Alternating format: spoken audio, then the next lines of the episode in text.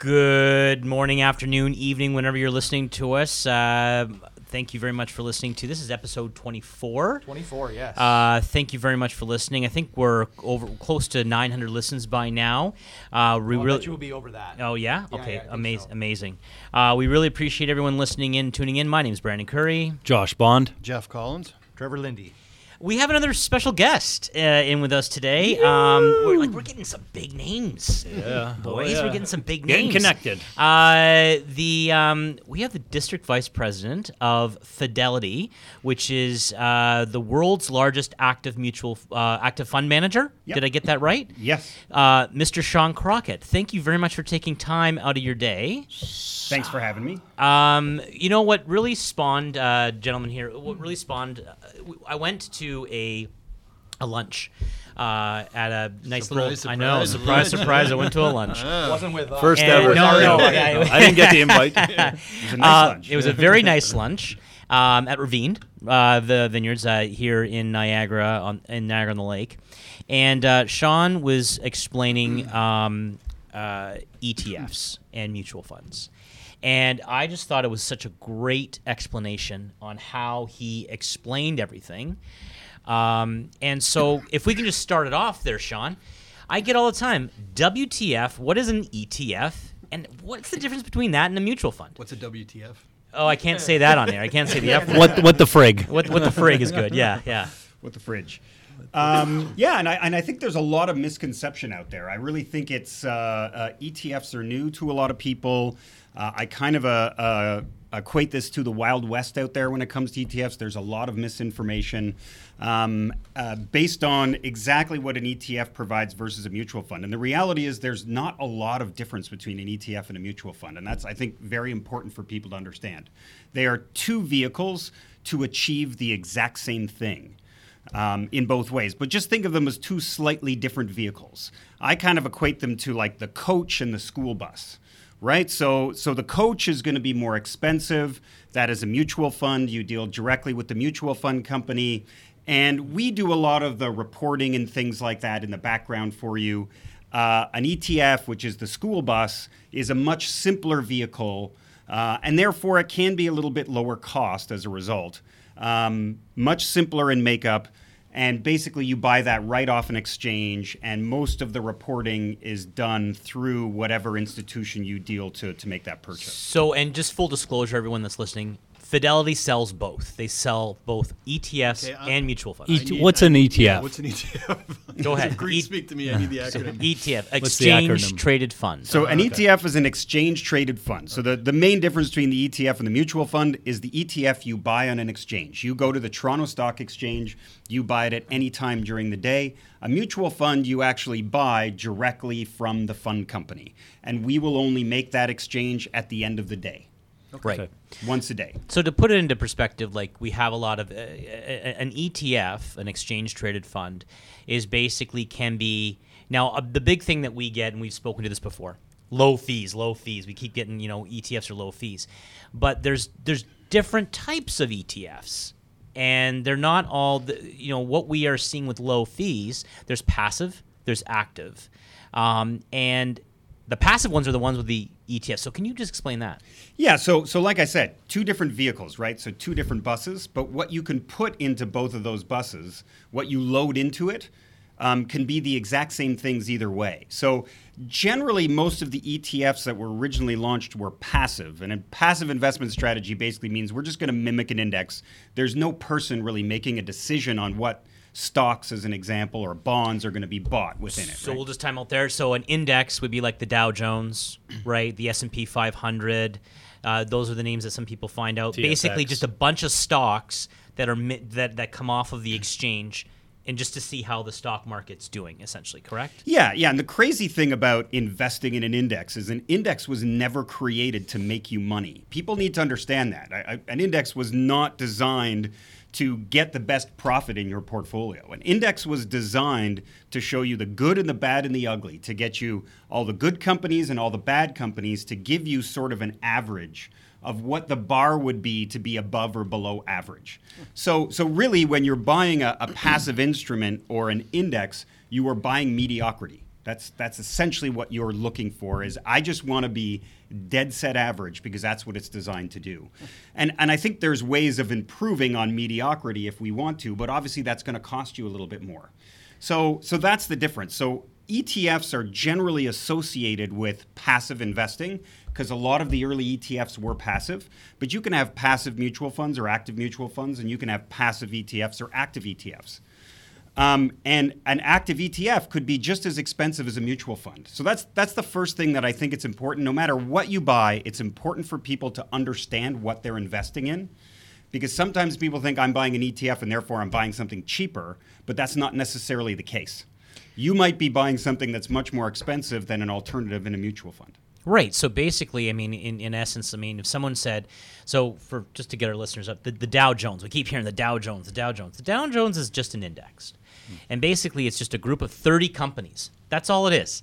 Um, and basically, they it's just a benchmark to what you said, Sean, of how is the New York Stock Exchange doing with, with these 30 different companies. And, pr- and probably the worst benchmark is the Dow Jones yeah. itself because it's only 30 companies. So it's really not that representative of the market, anyways. Right. And so then basically, b- before ETFs, if you just wanted to have a passive strategy, you'd have to buy each of those 30 companies at their respective uh, uh, market rates. And you'd be charged a fee for each of those 30 companies. Well, an ETF came along and said, well, if you just want to do that, give us a whole bunch of money and we'll just buy pieces of each of those companies.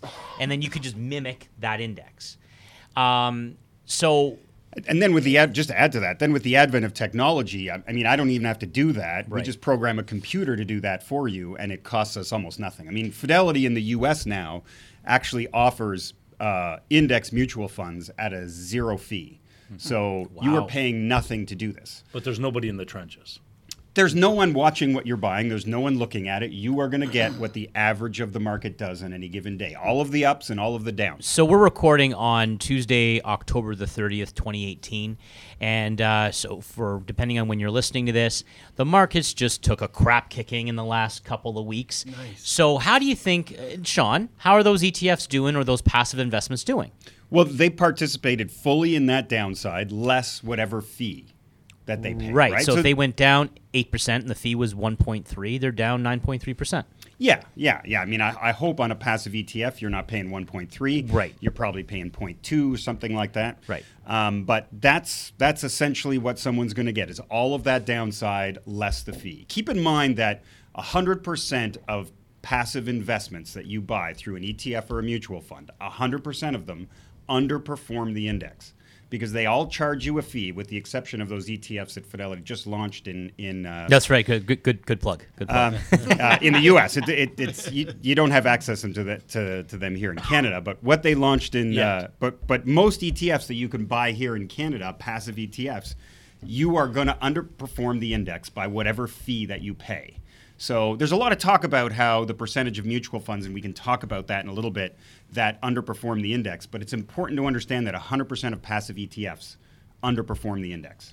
And again, let me remind everyone that we're talking. So Fidelity and, and Sean sells both. So it's this is a very non-biased view because this is why I brought him in is because you have some fund managers or some you know what who I see as wholesalers or you know you people you see economists on on the TV and they have some sort of a vested interest. So, but just buy ETFs. Well, then you find out they own their own ETF or they manage their own money. But you do both. Yep. You get you get credit for both. Yep. So uh, you walk in to talk to me, which we do on a fairly regular basis.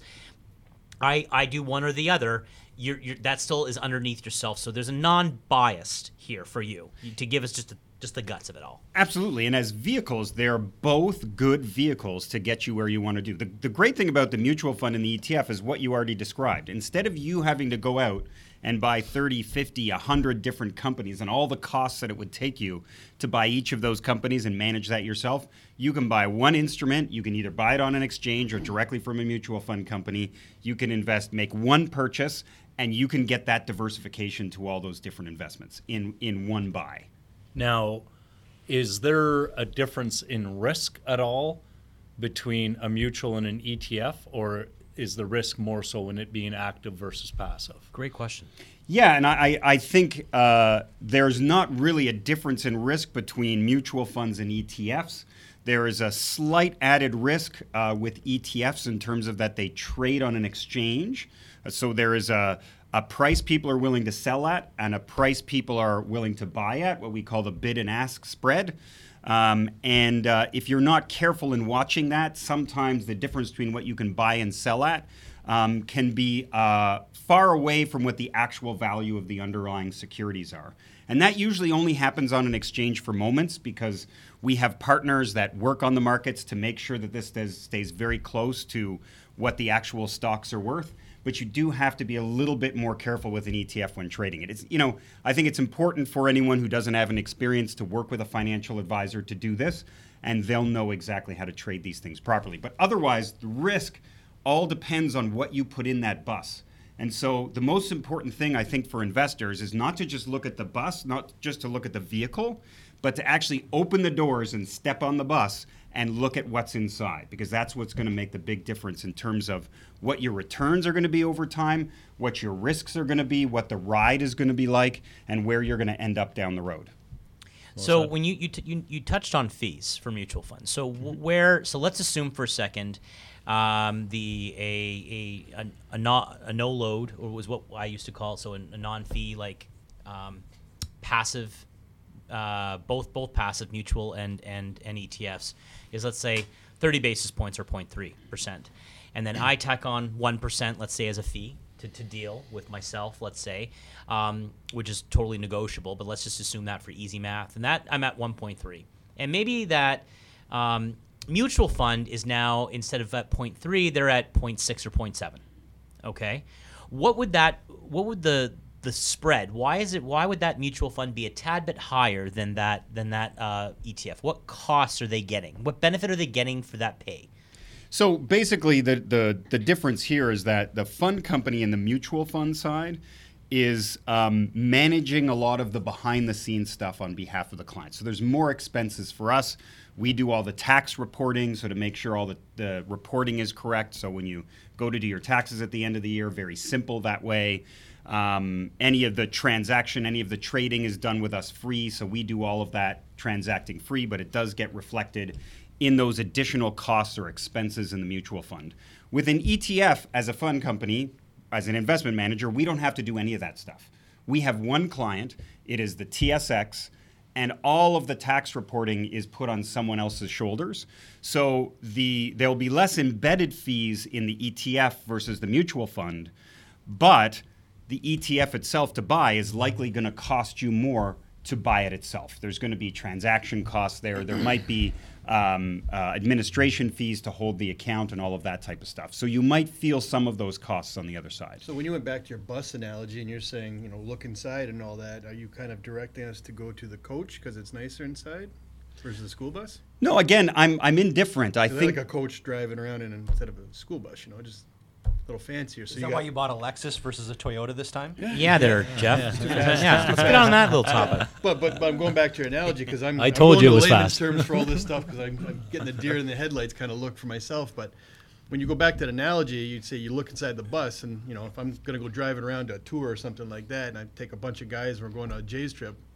We're, we're leaning towards you know, Yeah, a little bus as opposed to a school bus, where it, and you're going to pay a little bit more for that coach. but you'll have more more services basically. You'd have better But you'll have my more taxes and stuff like that, right? You will, but it's again, it's more important what's inside that coach or what's inside that bus that's going to determine what your ride is going to be at the end of the day. Mm-hmm. So, Meaning so, what you're invested in. Exactly. So, so I think what I'm trying to say to people is these are two great vehicles to essentially achieve the same thing. They both you take know, you from A to B, basically. They both take you from A to B. They're both buses. They both have seats on it. They'll take you there. But it's important, more important, to look on what's look at what's inside of those vehicles to understand what you're really investing in.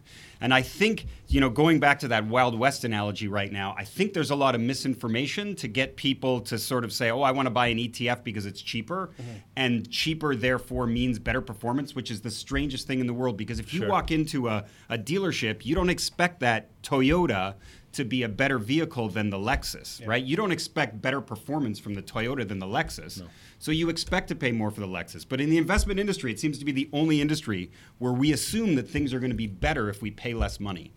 Um, and that's not necessarily the case. Well, some people in real estate think that if they pay less commission, they'll get a better agent. And Same with law. Same with law, Yeah, right? same with law and. Get a So it's- cheaper lawyer. It's, it's in a lot of industries.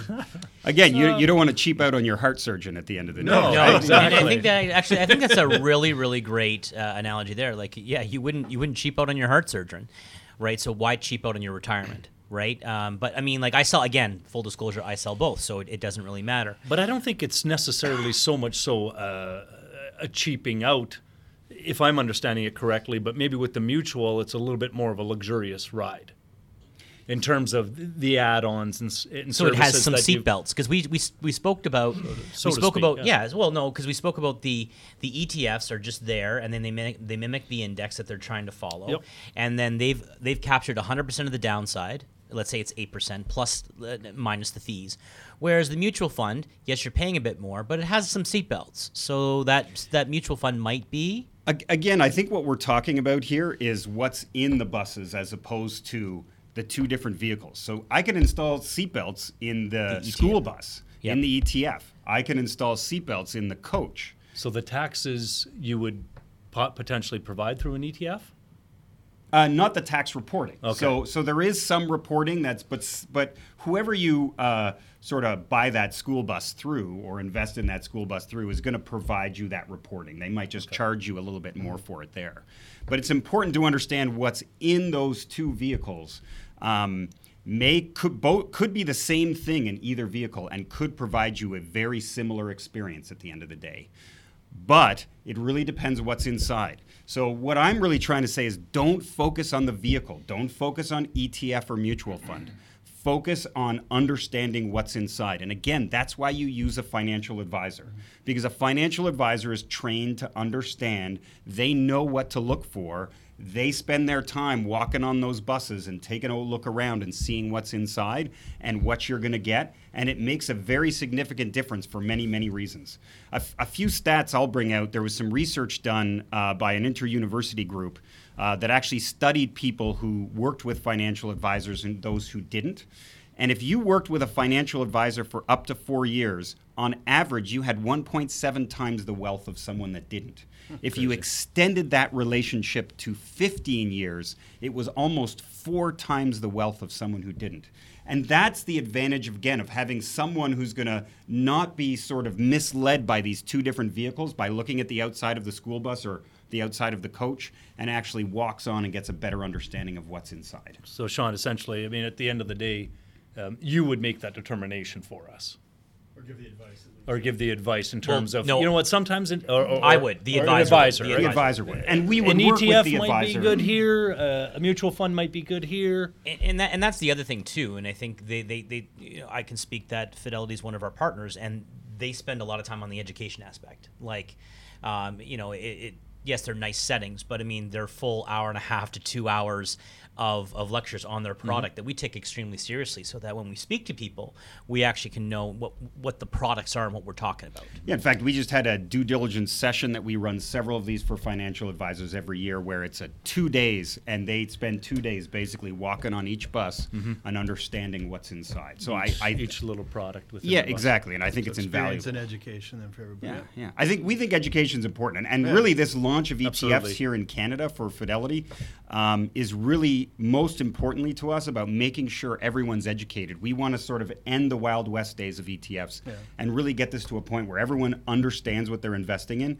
Because what's important to us is people make smart choices at the end of the day, so that they can eventually reach that point of financial independence and do all the things that that, that they would like to do. And, and education is a long-term game. If you're educating people, you're looking for that long-term relationship where you get the best benefits too, right? Yeah, and, and I think for for Fidelity, that's important. That long term game. We are a privately owned company. Um, uh, it's still owned by a, a family in the U.S. and uh, it's sort of a it's the family asset that will mean that for that family, no one ever has to want for anything. Uh, you know, for the future of the family. So Abigail Johnson, uh, who's now I think the seventh or eighth richest woman in the world, she just took over the reins of Fidelity, and her job as she takes over is to leave this company in better shape when she passes it on to the next generation.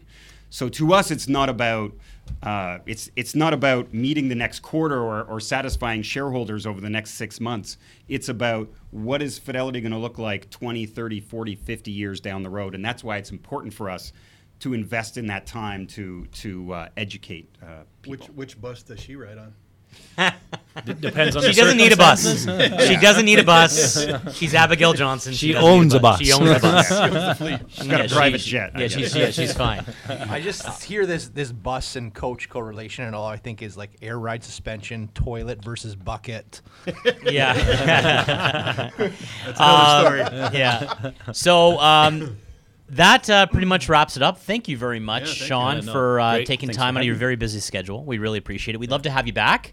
Love to. Um, so we'll uh, think of a couple of other questions that come from the uh, our listeners, and, and we'll definitely maybe uh, have you back uh, at a later date and uh, do some more. Great Sounds job. great. So, so Sean, uh, best way for maybe not getting in touch with you because I get in touch with you, but maybe financial advisors uh, can get in touch with you. But uh, just in general, was it fidelity.ca? Yeah, yeah, you can go to fidelity.ca, and, and that's where Canadians should look to uh, what they can do with Fidelity. Most importantly, we would say contact your financial advisor. We're, we're obviously big believers, you can tell from this conversation, that it's best to, uh, to invest with Fidelity through a financial advisor. Okay. Know what's on the bus. Yes. Masseuse. Uh, thank you very, thank you very much, uh, Sean. Uh, Trevor, how do they get in touch with us or whatever? Uh, Share care. listen- yeah, anywhere podcasts are found: iTunes, Google Play, Spotify, uh, Spotify, Stitcher. Stitcher. you name it. There's Apple nine TV. different platforms that we're on. Keep saying Apple TV. It's part of iOS, buddy. Thank you very much, everyone. Thanks Thanks, a million. guys. Keep the questions coming. Out. The podcast Super Friends is a monthly meeting of five podcast producers. Hi, I'm Katherine O'Brien from Branch Out Programs in Baton Rouge, Louisiana. I'm John Gay from Jag and Detroit Podcasts. I'm Matt Kundle from the Sound Off Podcast Network. I'm David Yes from Pod 617, the Boston Podcast Network. And I'm Johnny Peterson from Straight Up Podcasts. Together, they form the Podcast Super Friends, an alliance of podcast masterminds sharing best practices, insights, and discussions to help make you a better podcaster. Follow or subscribe to the show on Apple Podcasts, Spotify, Google Podcasts, or at soundoff.network. Do, Did, Will, the Story of People podcast is now available on the Crier Media Network. The first five episodes are here and feature some incredible guests that fit into one or all three of those categories. Ready? Tara Sloan from the San Jose Sharks Undercurrent podcast at NBC Sports. Marianne Iverson from Iverson Voice and the Let's Take This Outside podcast to talk about the world of outdoors as well as voiceover land. Ariana Hunsicker, future Canadian Paralympic swimmer, already winning tons of awards for this country. Scott McGregor from the Hot Wallet podcast to dumb down the world of crypto, Bitcoin, and NFTs so you don't have to. And Jackie Holowati from Climate Pledge Arena in Seattle, Washington, the first net zero carbon certified arena on the planet. Wherever you get your pods, wherever you watch your pods, and on the Crier Media Network.